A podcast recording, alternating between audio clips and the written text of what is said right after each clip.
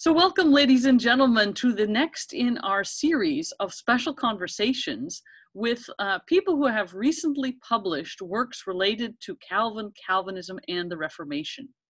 I am delighted today to welcome my colleague and friend, Richard Muller. Richard is a uh, longtime famous and well-known scholar of, of Calvin studies. Um, he is the uh, P.J. Zondervan Emeritus Professor of Historical Theology at Calvin Theological Seminary. And he is actually currently the Senior Fellow at the Junius Institute for Digital Reformation Research. Um, and many of us have uh, benefited greatly from the Junius Institute and especially for the Post Reformation Digital Library. But today we're going to be talking about Richard's most recent book. So I'm going to show it here. It's called Grace and Freedom William Perkins and the Early Modern Reformed Understanding of Free Choice and Divine Grace. And it has just been published with Oxford University Press. So, Richard, welcome, first of all, and congratulations. Well, thanks very much for, um, for having me um, and enabling me to say something about the book. It's a real pleasure to get to get to chat with you again. Absolutely excellent. So, you have written a lot on Calvin, and probably when most people think of you, they think of you writing on Calvin or surrounding Calvin, and now we're moving towards Perkins. So, so tell me a little bit what drew you to work on Perkins and on this theme of free choice and grace in Perkins' writings. I think there, there, are, there are two sources for this. One goes back a long way. One of the things that most people don't know about my work is that my first dissertation topic the one that I didn't write was on William Perkins. Aha. and I projected a dissertation on Perkins, and then I read Basil Hall's very curious piece, Calvin Against the Calvinists. And after I read Perkins, I said, well, this is just all wrong. Mm-hmm. And I remembered going to David Steinmetz and saying to him, this is just wrong. This is not a predestinarian system. I can write a dissertation about this. And his comment was, well, nobody agrees with you, but if you but if you're right, you have a good thesis topic. All right then. Mm-hmm. And at that point, I started to look at Perkins' contemporaries. Mm-hmm. And that was really, in a sense, the, the end of the Perkins dissertation because I found out that looking at, at a large group of folk, the, the, the result got even stronger, that yep. there was something else going on here other than a kind of predestinarian system and that's what's that's what got me going. I think my first published article was on Perkins, mm-hmm. and I've written on and off about Perkins, and I've cited him here and there. This time around, I was coming off of a book on on um, divine will and human freedom, and I had dealt mostly with with later orthodoxy, and I had purposely left out the issue of grace. Mm-hmm. because I was trying just to deal with the mechanism of the of human choice, willing and knowing and willing. And I said to myself, well, now Perkins really wrote a nice treatise on grace and free choice. Why don't I write an article about that? Mm-hmm. And as I started to write the article, things simply got out of hand. And I did the old thing of looking at Perkins' contemporaries. And so the book is about Perkins in context, which on this particular topic. Absolutely. that's how it that's how it came to be it's nice to be able to bring that back in, isn't it? I mean, a starting yep. point that you can return to and find that actually it's not like anyone else has already done this in the between time. No, that's kind no. In fact, that that has surprised me. That Is the there topic... a reason why there's been so relatively so little attention? Because oh. I mean, you'd think that that would be a prime topic for people to work no. on. No, I'm not sure. I think Perkins, like a lot of other late 16th, early 17th century Reformed writers, has has been neglected. Mm-hmm. You know, I think we've we've we've recognized that Calvin has been overstudied, and that you know, we just we don't need another book on the theology of Calvin or Calvin's theology of topic X.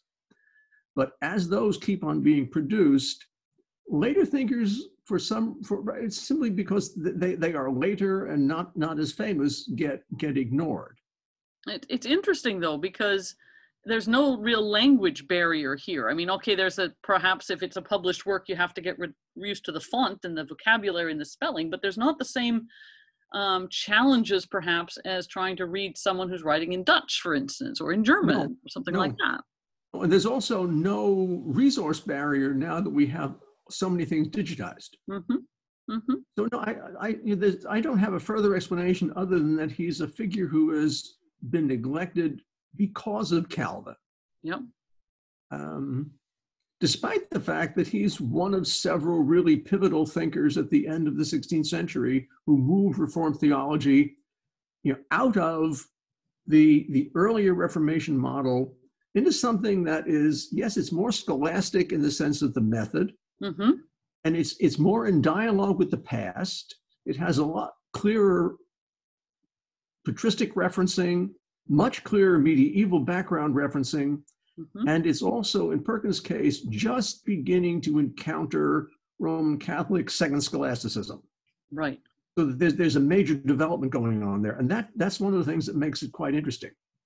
See, that's for me, that's very interesting because I think there's always a danger when we look at the work of a particular individual to divorce them from their context. And what I've appreciated about your work over the years is your firm attention to context. So, um, in what ways would you say that Perkins built on the contributions of past theologians, and which ones in particular do you see coming up again and again? If you read Perkins, are there certain names that he and oh, yes. content that he goes yes. back to? I, th- I, think one one of the surprises when you dig into Perkins, and, and this particularly comes off of the older scholarship, like Basil Hall's Calvin Against the Calvinists, where, where scholars would look at Perkins' Golden Chain and at the chart in it and say, oh, a chart of predestination. Beza wrote a chart of predestination. Perkins must be a Bezan. Mm-hmm. Beza was supralapsarian. Perkins is supralapsarian. Perkins must be a Bezan. But when you get into the details of Perkins' thought, he owes an awful lot more to Vermigli, Zanchi, and Ursinus. Okay. And my own sense is that just, just verbally, he is building on the earlier work, not only in Latin of Vermigli and Ursinus, but also of the translators. Mm-hmm. Um, when, when, you, when you look to, to make the comparison broader, if you look at William Tyndale writing yep. on predestination and, and issues like that, at least I get the sense that he's straining at English to try to make it say things that it really can't say yet, mm-hmm. that he could say clearly in Latin. And by the time you get to Perkins, the language is there. Absolutely. And, and that has to do with translating out of Latin, out of um, creating English words by, by way of simply bringing cognates over into English. Mm-hmm. And Perkins is able to talk about the whole topic in a very detailed English that wasn't available a couple generations before. That makes total sense to me because I've done some work on translations of Calvin into English, and there's a total explosion of translations into English, sort of the starting in the second decade of Elizabeth's reign. You just yeah. see this huge influx and the amount of money it must have cost to get all these works out. Oh, yes. And not just yes. Calvin, but others as well. And then that builds that vocabulary, that builds that way of thinking in English. Yeah. And the Ursinus translation um, is, is, is, particularly, I think, important for Perkins. Mm-hmm. So although Ursinus and Zanchi really, and Vermigli look more infralapsarian, and on the in the larger picture, Perkins is much more like them than he is like Beza. Interesting. Yep. Yep. And people have been maybe confused by a similarity of method in a sort of terms of the patterns of, of, of thinking, but not so much in looking at what was actually being said. And I think there's also been a tendency to to play the whether they like the, the predestinarian system theory or the Calvinist the Calvinist notion or not, there's been an inordinate focus on predestination. Yeah. Yeah, and once you get away from that, then new things come to light. Yeah. Now, when Perkins was writing on free choice and grace, um, obviously he was building on the thoughts of various theologians with whom he agreed. He could build on them from the Reformed context, Ursinus, Vermigli, and others. Who was he arguing against? Who was his foil? Um, the, the major foil, I guess, would be Bellarmine. Mm-hmm. And then a few other Roman Catholic theologians who have, who have argued at the time. Perkins is beginning to get a sense of Louis Molina and middle knowledge, which he doesn't like. Uh, he he's also though interacting with some of the Dominicans. Right. And I've noticed that he mentions Banez and he also mentions Zumel, okay. both of whom are strongly Augustinian Dominicans who despise the Jesuits. Mm-hmm. That he picks up on the Dominican side of things and uses what he's learned there to go after Bellarmine of the Jesuits. See, that's interesting because how accessible would their works, the works of these Catholic scholars, have been to someone in England in Perkins' time?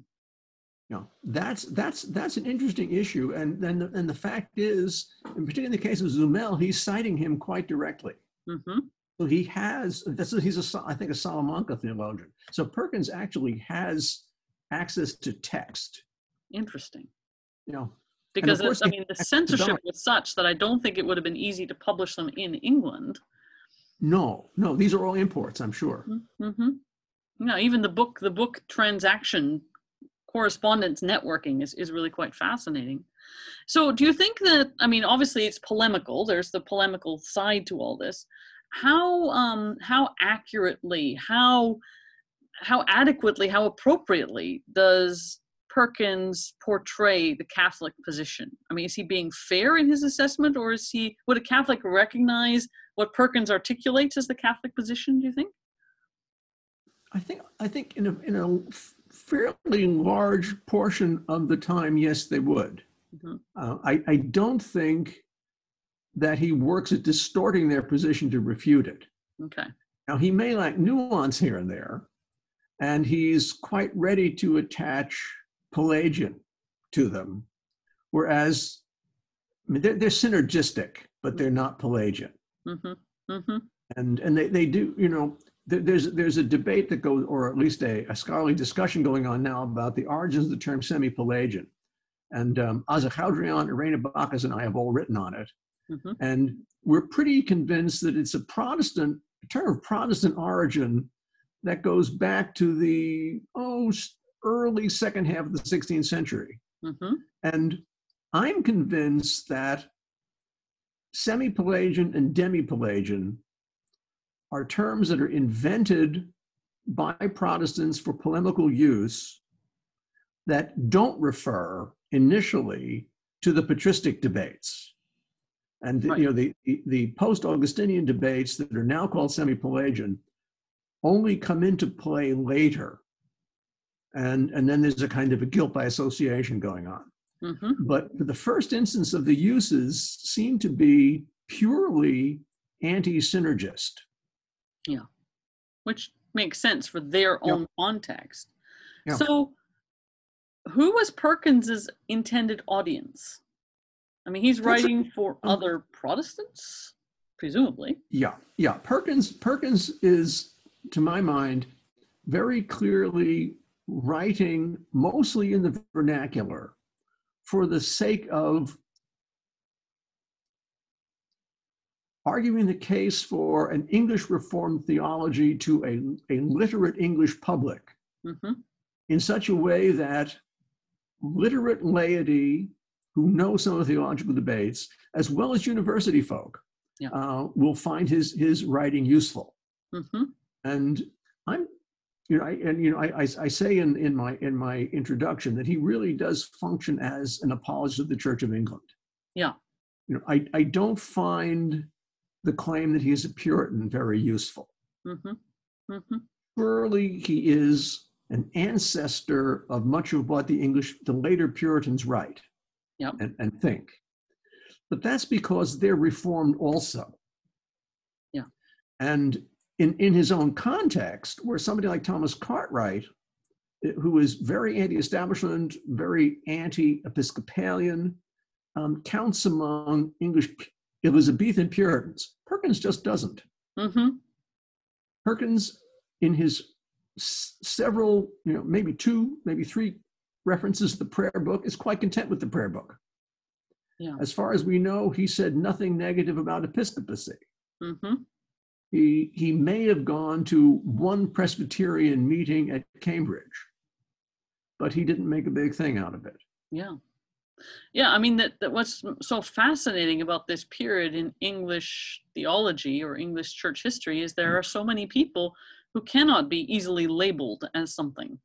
That's Um, right. Because they take what they see around them to build up the richness of their own views without feeling like they have to be in a camp where later on it becomes much more divisive.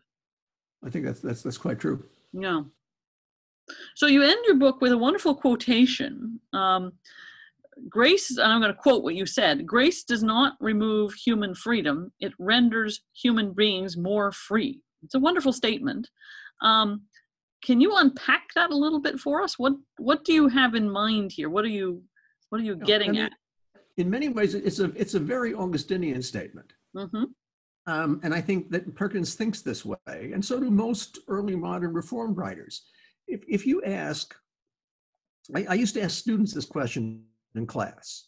Um, I first ask, Do you think you're an Augustinian or a Pelagian? And they all want to be Augustinian, of course. And then I say, All right, you think you're Augustinian, but who is more free? Adam before the fall hmm who can choose between good and evil, or a, a, a, a, a glorified human being who can do, who can only do the good. And they puzzle a little while, and they think Adam is more free. And then I want then I want to know. Well, then, since God can only do good, is Adam more free than God? And then when you when you don't want to say yes to that question, then it turns out that you've been a Pelagian all along. hmm And the the the the issue with with free choice that Perkins is dealing with is that I think the basic mechanism of human choosing doesn't change particularly. hmm If you if you if you go before the fall, does Adam have the ability to choose between eating a pear or eating an orange? And forget about the apple for a minute. Sure. You say, of course he can. After the fall, does a, a fallen, reprobate, unregenerate person have Yes. the ability to choose between an apple and orange? Of course, or orange, of course he can. Mhm. So that their mechanism doesn't change. hmm But once you're fallen, any choice you make is sinful. hmm You can't choose to do anything unsinfully. hmm Now, that's that is for Augustine an incredible limitation. There's there's a there's a deficiency that's there. And and sin sin creates this enormous limitation on freedom that you're free to choose between apples and oranges or apple oranges and pears, hmm but you're not free to choose the good as good. Yeah. So that when grace changes you, you are actually free to choose the good as good again. Right. And the less capable you are of sinning, the freer you are. hmm So that the, the, the alteration of grace that occurs that makes it possible for you now to will the good enhances your freedom. Right. That, Yeah. That's that's the basic point. It renders you more free. I, I think I think it's it's amazing, and we could certainly spend a lot of time trying to figure all the ramifications out. But uh, yeah, I think, and I think it's a point you're making throughout. When we talk about free choice, we need to be very clear what we mean because there's a lot of misunderstandings as to what that is. Yes. And you clarify a lot between the difference between free will and free choice, and free choice being the right, the, the correct term, right? Well, I think oh, both terms are correct. You, you have a will that's a faculty that can't be coerced. hmm So there, there is a, a, a libertas voluntatis, a, a, a freedom of the will. But that means that the will simply operates without being coerced. It doesn't have anything to do with the interplay of knowing and willing, the will getting, an, getting objects to, to select, and then to choose to accept them or reject them. hmm And free choice had to do with the acceptance or rejection of, of objects. Right. It's sort of the next step almost. It's the next step. Yeah, absolutely. I'm sure this book is going to find a lot of readers, and I, I, think it's going to be a great chance for people to dive in to what are really important topics, right? Not even in just the late 16th, early 17th century, but all the way into today. I mean, this is a, a perennially interesting topic. So I think this is wonderful. And I'm so glad, Richard, that we had this chance to talk about this work. Well, thank you. Are there any other points that you'd want to highlight for the audience or anything else you feel that they should know? I mean, I, I, do, I do think that one, one, of the, one of the issues that's going to come out here, as did with the previous book, is that there are, there are a fair number of modern, let's call them Calvinists, mm-hmm. who want to be very deterministic after the parent Jonathan Edwards, mm-hmm. and they will be quite distressed that I insist that Perkins is not what you would call a compatibilist. Mm-hmm. Uh, because their understanding of of freedom is really a spontaneity and absence of coercion. Okay. But they, they assume that the will is always going to do one thing. Mm-hmm. That given external causes, given internal predispositions, you will choose one thing. Now, you've got a root ability to choose multiple things, but only one of these will be chosen.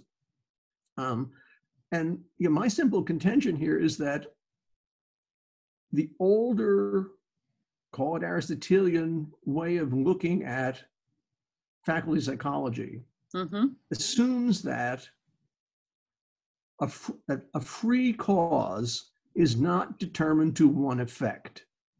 Okay. And they assume that the will is a free cause. It is not determined to one effect. It, it has the possibility of willing multiple effects. And the fact is that Perkins and his contemporaries all say that once the intellect or understanding provides the will with an object, mm-hmm. the will can choose it, refuse it, or suspend its willing. Right. So, there's more of a choice. There's more. Yeah. There are more options. Mm-hmm. And that that in no way implies that these people are so-called modern libertarians mm-hmm. because they also assume that the whole structure of causality is being run by God. Mm-hmm. Mm-hmm. And there, there are two distinct levels of causation going on. God is willing all things to occur the way they occur, but he is specifically willing finite things to operate according to their natures. Right. And he is willing that we operate freely. Mm-hmm. And the end result is a free choice that we make that is contingent on our part, but in a sense is absolutely necessary or by way of divine certainty because God has willed the world to be the way it is. And right. you, view that as paradoxical, but that's yep. the way they think. Yep. Both simultaneously contingent and necessary when viewed on different planes almost. Yeah, and it's the, the divine necessity is, they will say it's a necessity of certainty, mm-hmm. because God knows what is going to occur in the world that He has willed. Mm-hmm. And of course, there's also, in Perkins' case, a kind of Dominican notion of what they what you would call physical pre-motion that I can't do anything on God unless God is willing that I do it. Right. So you have to have that motivator before anything can happen yeah. at all. Yeah. Which Cal- Calvin would talk about in terms of willing permission. God yeah. permits us, but he's not unwilling that we do it. He's actually willing us to do it in a permissive way. Yeah. Yeah. So, based on having completed this project, do you have other projects that you're wanting to look at next, or where do you see yourself going from here? Yeah, well, both both this book and the previous one were side trips away from a project on natural theology. Yes. Which keeps on getting bigger uh-huh. and I have to find a way to cut it down in order to finish it. Mm-hmm. Yes, yes. And these are one of these things that just keeps on growing no matter which way you go at it, right? Yes, yes.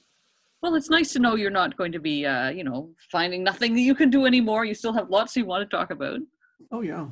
I think that's great. I, I think I between my my downloaded reading list um, from various different digital databases um, and all the notes and projects, I have probably about 300 years worth of work left to do. Richard, what can I say except we'll be thrilled to see these things come out as they go. This is wonderful. Thank you so much. I've really enjoyed this conversation. Well, thank you. I appreciate it.